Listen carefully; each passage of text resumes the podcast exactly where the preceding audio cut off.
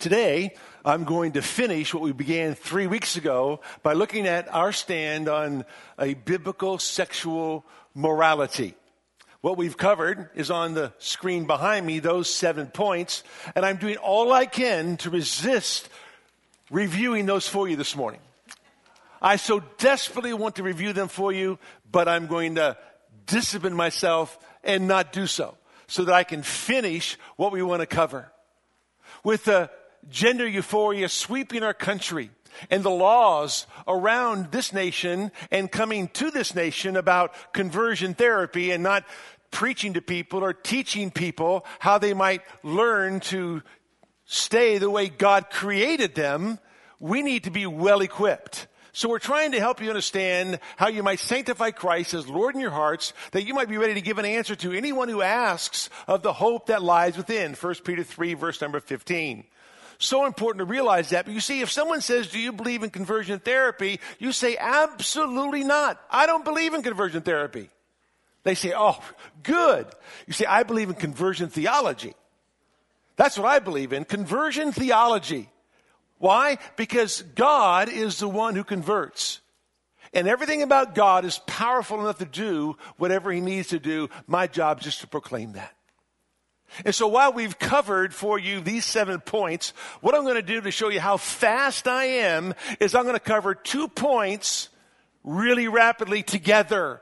Points eight and nine. So put those up there for you so you can see. Points eight and nine, the certainty of his return and the inevitability of his judgment. That's point eight and point number nine. And they both go hand in hand we must understand that our stand on a biblical sexual morality is rooted in the certainty of the return of Jesus Christ, our Lord. He is coming again. We are about to partake of the Lord's table. As often as you eat this bread and drink this cup, you do proclaim the Lord's death. What's next phrase? Until he comes. We preach Christ crucified. We know he's going to come again. And we keep preaching the cross. We keep preaching the Christ. Why? Because he's going to come again.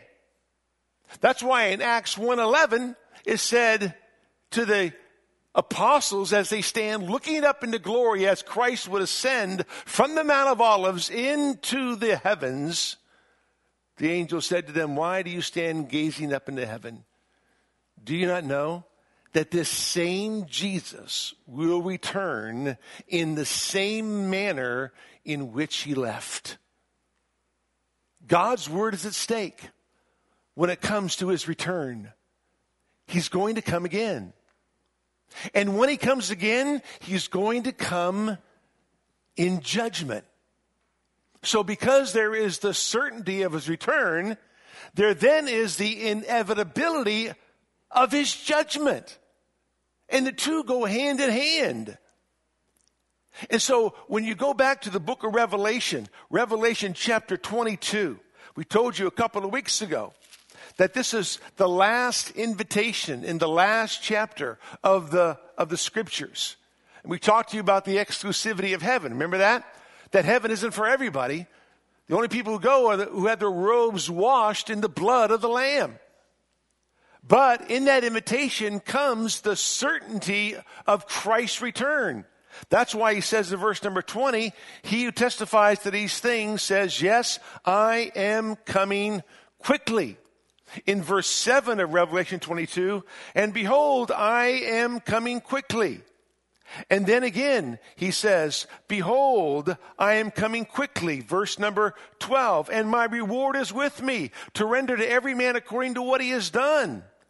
You see, he's going to come again. And so the last invitation that says, Whosoever is thirsty, come. Whosoever will, come. The bride and the Spirit say, Come. Why? Because Jesus is coming again. And you must be ready for his coming. So the Bible says in the book of Matthew these words Matthew 24, verse number 29. But immediately after the tribulation of those days, the sun will be darkened and the moon will not give its light, and the stars will fall from the sky, and the powers of the heavens will be shaken. And then the sign of the Son of Man will appear in the sky, and then all the tribes of the earth will mourn, and they will see the Son of Man coming on the clouds of the sky with power and great glory. And he will send forth his angels and a great trumpet, and they will gather together his elect from the four winds and from one end of the sky to the other. Verse 36. But of that day and hour, no one knows. Not even the angels of heaven, nor the Son, but the Father alone. For the coming of the Son of Man will be just like the days of Noah. For as in those days before the flood, they were eating and drinking, marrying and given in marriage until the day that Noah entered the ark. And they did not understand until the flood came and took them all away. So will the coming of the Son of Man be. As it was in the days of Noah, so it will be in the days of the coming of the Son of Man. Everybody did that which they always did without a care in the world, being married, being given in marriage, living as if there were no worries. But they were taken by surprise. But they were warned. They were warned in judgment. They were warned by a man named Enoch who preached and a man named Noah who preached. Remember, the very first prophecy in Scripture given by God to man was the promise of the first coming. Genesis 3, verse number 15. There's going to come a seed from a woman that's going to crush the serpent's head. But the very first prophecy from God to man, so that man would speak to man, was a prophecy of the second coming. And that was Enoch.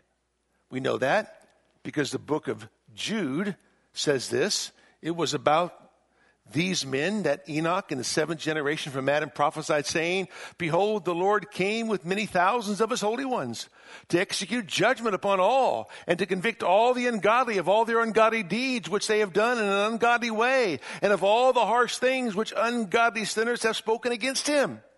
Enoch prophesied about the second coming. He prophesied as if it had already happened because it was so sure to come to pass. The Son of Man is going to come. He is going to execute judgment upon all the ungodly. The certainty of his return, the inevitability of his judgment is going to happen. Therefore, in Matthew chapter 24, as we were just there a minute ago, he says in verse number 42, be on the alert. For you do not know which day your Lord is coming, but be sure of this, that if the head of the house had known at what time of the night the thief was coming, he would have been on the alert and would not have allowed his house to be broken into. For this reason, you also must be ready, for the Son of Man is coming at an hour that you do not think he will. The Son of Man is coming at an hour that you don't think he will come.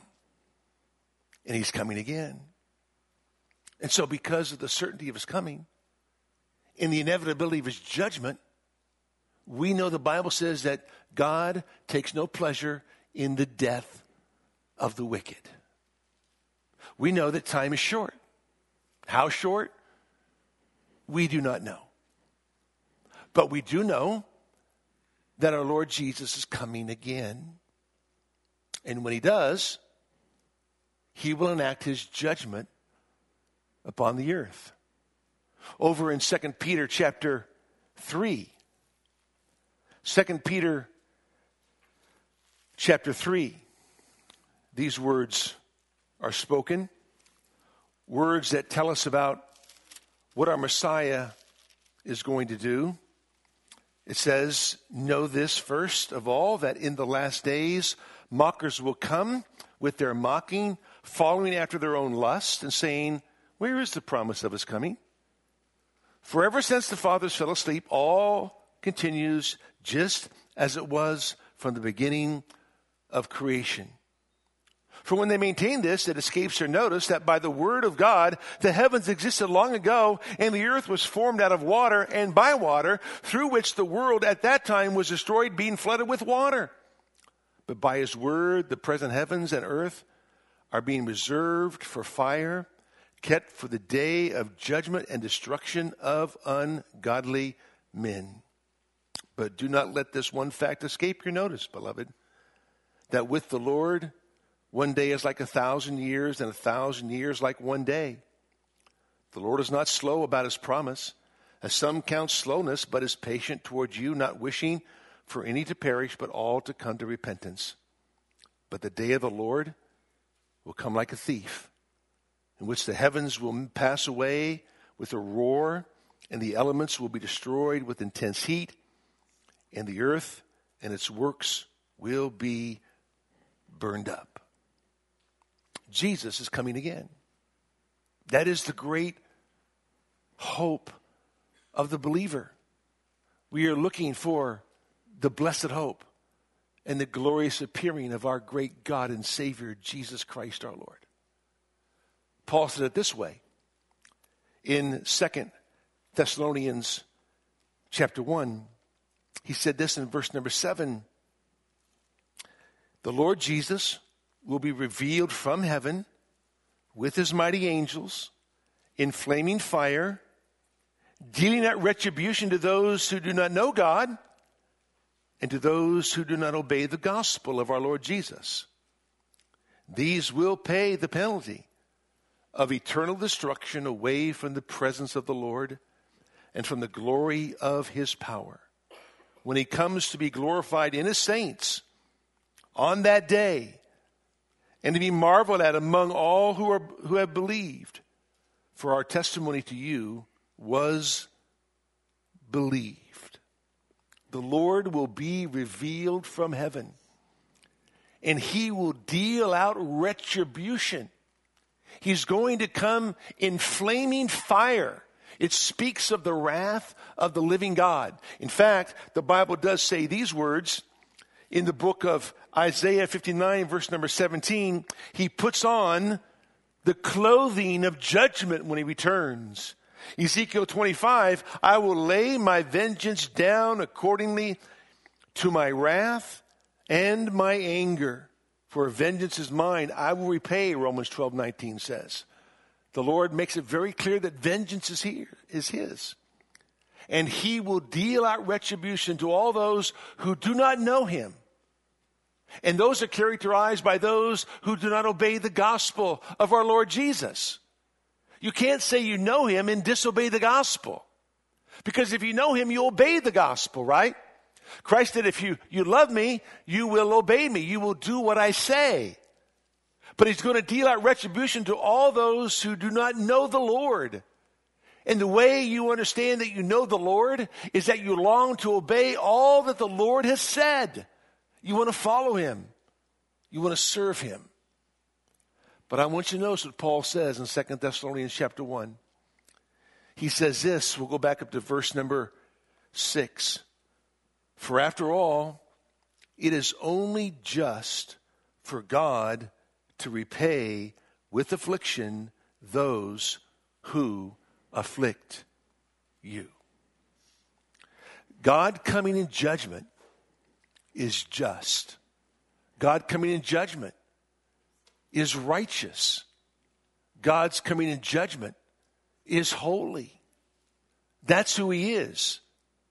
In fact, the coming of the Messiah in judgment is the greatest revelation of his character. Listen to what the Bible says in Psalm 9, verse number 16. The Lord has made himself known by the judgment he executes.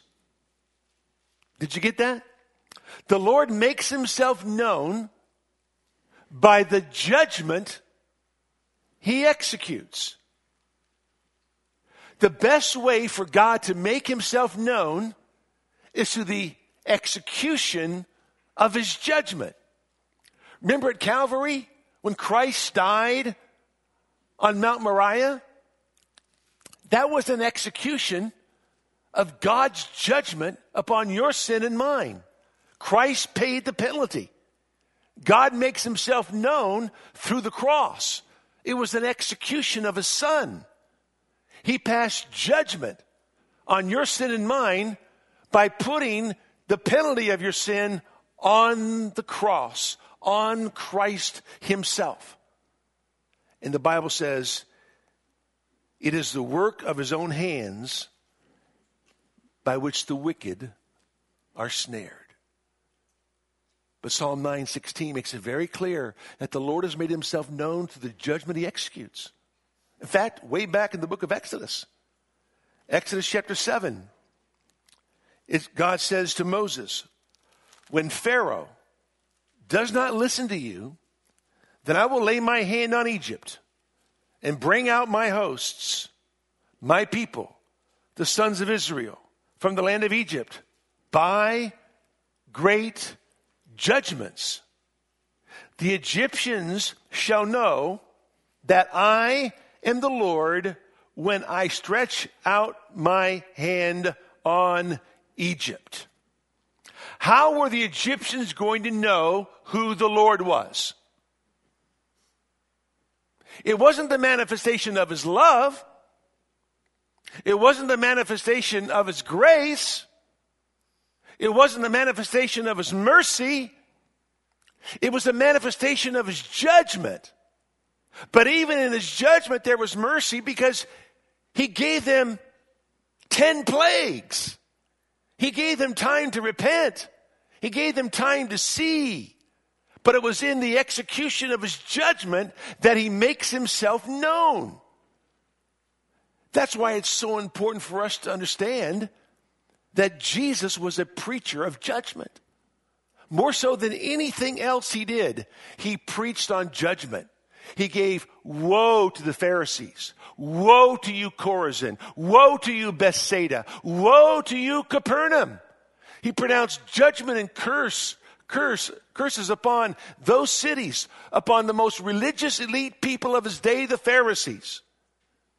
Even John the Baptist was a preacher of judgment.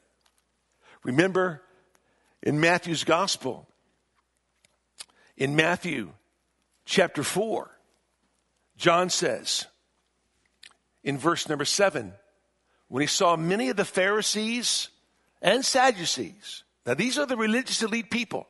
This is not just normal Joe Blow walking down the street. These are the highly elite religious people of the day. So the Pharisees and Sadducees coming for baptism, he said to them, You brood of vipers, who warned you to flee from the wrath to come? Therefore bear fruit in keeping with repentance, and do not suppose that you can say to yourselves, We have Abraham for our father. For I say to you that from these stones God is able to raise up children to Abraham. The axe is already laid at the root of the trees. Therefore, every tree that does not bear good fruit is cut down and thrown into the fire. As for me, I baptize you with water for repentance, but he who is coming after me is mightier than I, and I am not fit to remove his sandals. He will baptize you with the Holy Spirit and fire. His winnowing fork is in his hand, and he will thoroughly clear the threshing floor and he will gather his wheat into the barn, but he will burn up the chaff with unquenchable fire. John the Baptist was a preacher of judgment. Jesus was a preacher of judgment. The prophets of old were preachers of judgment. Why do we as preachers today think we shouldn't preach about judgment? It's inevitable. It's coming. Christ is going to return. When he returns, judgment will be enacted. We are trying to warn people to flee from the wrath that's about to come, to understand how they can not be judged by the living God. The book of Isaiah, Isaiah chapter 26, says this, verse number 9 For when the earth experiences your judgments, the inhabitants of the world learn righteousness. You don't learn righteousness without God's judgments. We want people to be righteous, right? We want them to understand how they can be clothed in the robes of righteousness. Well, you can't learn about righteousness unless you understand about God's judgment. So important. I'm afraid that in today's modern vernacular of gospel presentation, we have left out God's judgment altogether. But the prophets of old, John the Baptist, the last Old Testament prophet, the first New Testament preacher, was a preacher of judgment. Jesus, a preacher of judgment. Why? Because he's coming again in judgment. That's why. All the way back to Genesis chapter 5, when Enoch preached the coming of the Son of Man to pour out his judgment upon all the ungodly for all their ungodly acts. It's a warning that God is going to judge the sinner because of his sin. Therefore, you need to repent. Now is the time of salvation.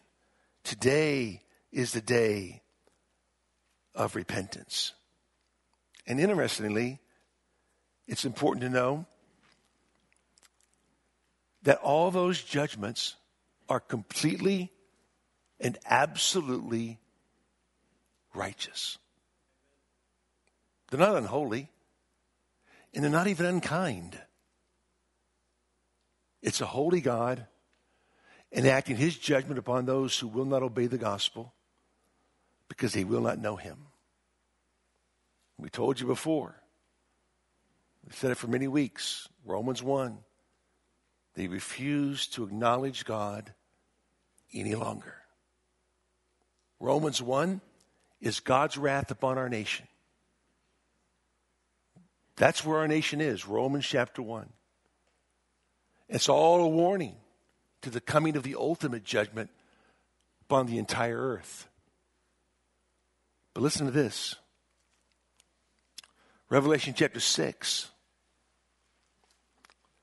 verse number 12, with the breaking of the sixth seal during the tribulation. I looked when he broke the sixth seal, and there was a great earthquake the sun became black as sackcloth, made of hair, and the whole moon became like blood. The stars of the sky fell to the earth, as the fig tree cast its unripe figs when shaken by a great wind. The sky was split apart like a scroll when it was rolled up, and every mountain and island were moved out of their places. Then the kings of the earth and the great men of the, and the commanders and the rich and the strong, every slave and free man hid themselves in the caves and among the rocks of the mountains. And they said to the mountains and to the rocks, fall on us and hide us from the presence of him who sits on the throne and from the wrath of the lamb. For the great day of their wrath has come and who is able to stand? How do they know that? Because the Lord is known by the judgment he executes. So when the sixth seal is broken in the tribulation and everything around them is falling apart, they know it's coming from the lamb that sits on the throne. How do they know that? They refuse to recognize God any longer, but how do they know? Because God makes himself clearly known by the judgments he enacts upon man. It's unmistakable. And that's why all the judgments are just. If you go on and you read in Revelation chapter 15, you read these words. They sing the song of Moses. The song of Moses is the song of the Lamb. The song of Moses and the song of the Lamb is the new song. And the new song is a song about the Redeemer. And this is what is being sung, sung. Great and marvelous are your works, O Lord God the Almighty. Righteous and true are your ways, King of the nations. Who will not fear, O Lord, and glorify your name? For you alone are holy. For all the nations will come and worship before you, for your righteous acts have been revealed. That's the new song. What are the righteous acts that are being revealed? They're the acts of judgment upon an earth that refuses to repent of their sins and follow Antichrist instead of follow the Christ. That's the judgment. And then you move over to Revelation 16, and it says these words Revelation chapter 16, verse number 4. These are when the bowls of wrath are being poured out. Remember, there are seven seals. Upon the breaking of the seventh seal, blow seven trumpets trumpets, and at the blowing of the seventh trumpet, there are seven bowls of wrath that are pour, poured out upon the earth, and they happen in rapid succession at the end of the tribulation, right before the king comes.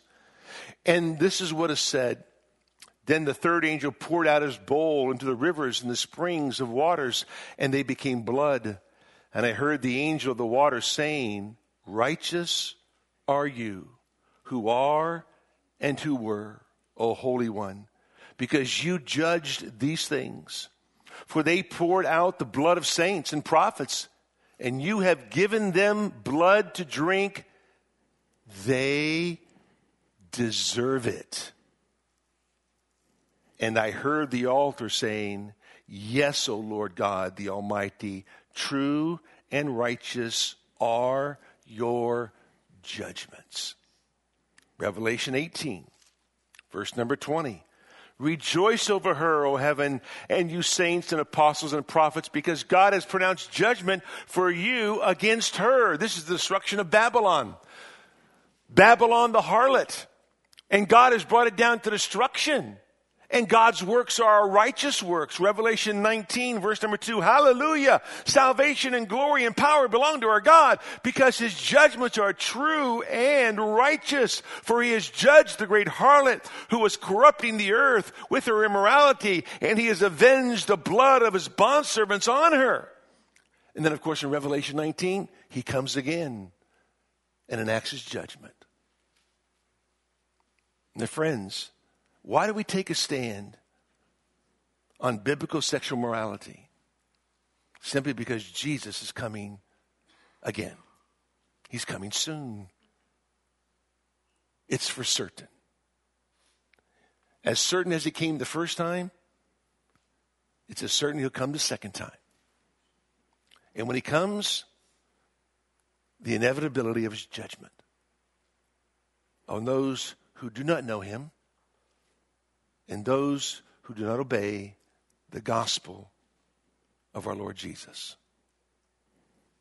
But the last reason we have a stand on biblical sexual morality is simply because of point number 10 the availability of His grace. The availability of His grace. Remember Revelation 22? The last invitation, the very last verse of the Bible says this The grace of the Lord Jesus be with all. Amen. The book about judgment, the book of Revelation, begins, Revelation 1, verse number 4, and ends with grace. Grace are the bookends of judgment. It begins with grace, it ends with grace, and all everything in between is all about the judgment of God. Every man experiences common grace. You're here today. You've experienced common grace. You're breathing. You're living. You're walking. You're talking. You're vertical, not horizontal. That's the grace of God, right? And that's one more day for you to respond to the truth the availability of His grace. So when you look at the last invitation, when He says, Come, you are thirsty, come. The bride and the Spirit say, Come. Why do they say that? Because heaven's a very exclusive place. Not everybody gets there. The exclusivity of heaven. There comes the certainty of his return. He's going to come again. Behold, I come quickly. And with that, the inevitability of his judgment. So now, know about the availability and the accessibility of His grace. God's grace. For by grace are you saved through faith. It's God's gracious gift to man. The gift of eternal life can be yours. You don't have to not know Him. You don't have to disobey Him. You can come to Him because of His amazing, wonderful grace. That's why we preach Christ crucified. That's why we partake of the Lord's table, to remember his death on the cross and what he did for us. So that would motivate us to extend that gracious opportunity to those who are on their way to facing the return of the king and his judgment. because what is God saving man from? God is saving man from himself. He's the judge. He comes to die to save you from him as judge. Come to him as your father. Come to him as your Lord. Come to him as your king. That's the grace of the living God. We told you a couple of weeks ago about Belshazzar. Daniel came and gave the message of judgment to him, but he didn't repent. It was his last night, his last sermon, his last opportunity. Because everybody has one of those, right? Everybody has a last sermon, a last night, a last Sunday, a last sermon, a last everything. And then, boom, judgment. Everybody's like Belshazzar. I got time. I can do it tomorrow. I can do it next week. I can do it next month. I don't have to do it now. Yes, you do. Because you don't know about tomorrow. You just don't know. But the amazing thing is the grace of Almighty God. Remember Acts chapter 8? The Ethiopian eunuch. Remember Deuteronomy 23, verse number 1? Eunuchs cannot enter the assembly of the Lord. They can't. So here's this eunuch reading the prophet Isaiah. And Philip comes up to him and asks him, What are you reading? He tells him, Who is this? Who is this individual? And Philip, the text says, begins to explain Jesus to him. And once he explains Jesus to him, this man who is unable to enter the assembly of the righteous according to Deuteronomy 23 1, can only enter because of what Isaiah 56 says that those who come to me and repent, I will forgive, and they will be able to enter the assembly of the righteous. That's the grace of God. Here's a man excluded from heaven, unable to get there because of the law of God, but when confronted with that law, and the inevitability of judgment in Isaiah 53, where that one bore his sin on Calvary's cross, could receive the gift of grace, the eternal life of God. He repented and was saved on that day and was baptized on that day. God shows us the extent of his grace. You see, because there's no one, no one who is outside the grace of God. None. There's always the opportunity because there's always the availability of grace. As long as you're vertical, you're upright, you're breathing, right? How about you? Have you embraced the Lord as your Savior? Do you know for certain if you died today, you'd go home to be with Him? Believe me, He's coming again. Maybe morning, maybe noon, maybe evening, but surely soon. He's coming again. And when he comes, he's coming in judgment to judge those who do not know him and do not obey the gospel of the Lord Jesus. But there is that availability of grace that says, For by grace you have been saved through faith that not of yourselves, that is a gift of God, not of works, lest any man should boast. God extends his grace to whoever shall call upon the name of the Lord. How about you? Have you experienced the grace of God? Don't let another day go by without doing so. Our stand on a biblical sexual morality is all rooted in what God has already said. How will you answer those who come to you and talk to you about the LGBTQ movement? How do you talk to those people who say, hey, listen, I want you to use this pronoun with me? How do you talk to those people who say, I'm not comfortable with my gender, I'm going to change my gender? What will you say? We've given you some information that will help you walk through everything that will explain the gospel to them. Because we do believe in conversion theology. That's the truth of God that can change the soul of a man. Let's pray. Father, we thank you for today, the opportunity you give us to study your word. Truly, we are a blessed people, and we have the opportunity to bless your name. Our prayer, Lord, is that you would use your word in our lives. That there would not be one person here today that will leave without embracing the grace that's been offered to them through your saving saving work on Calvary's cross. In Jesus' name, amen.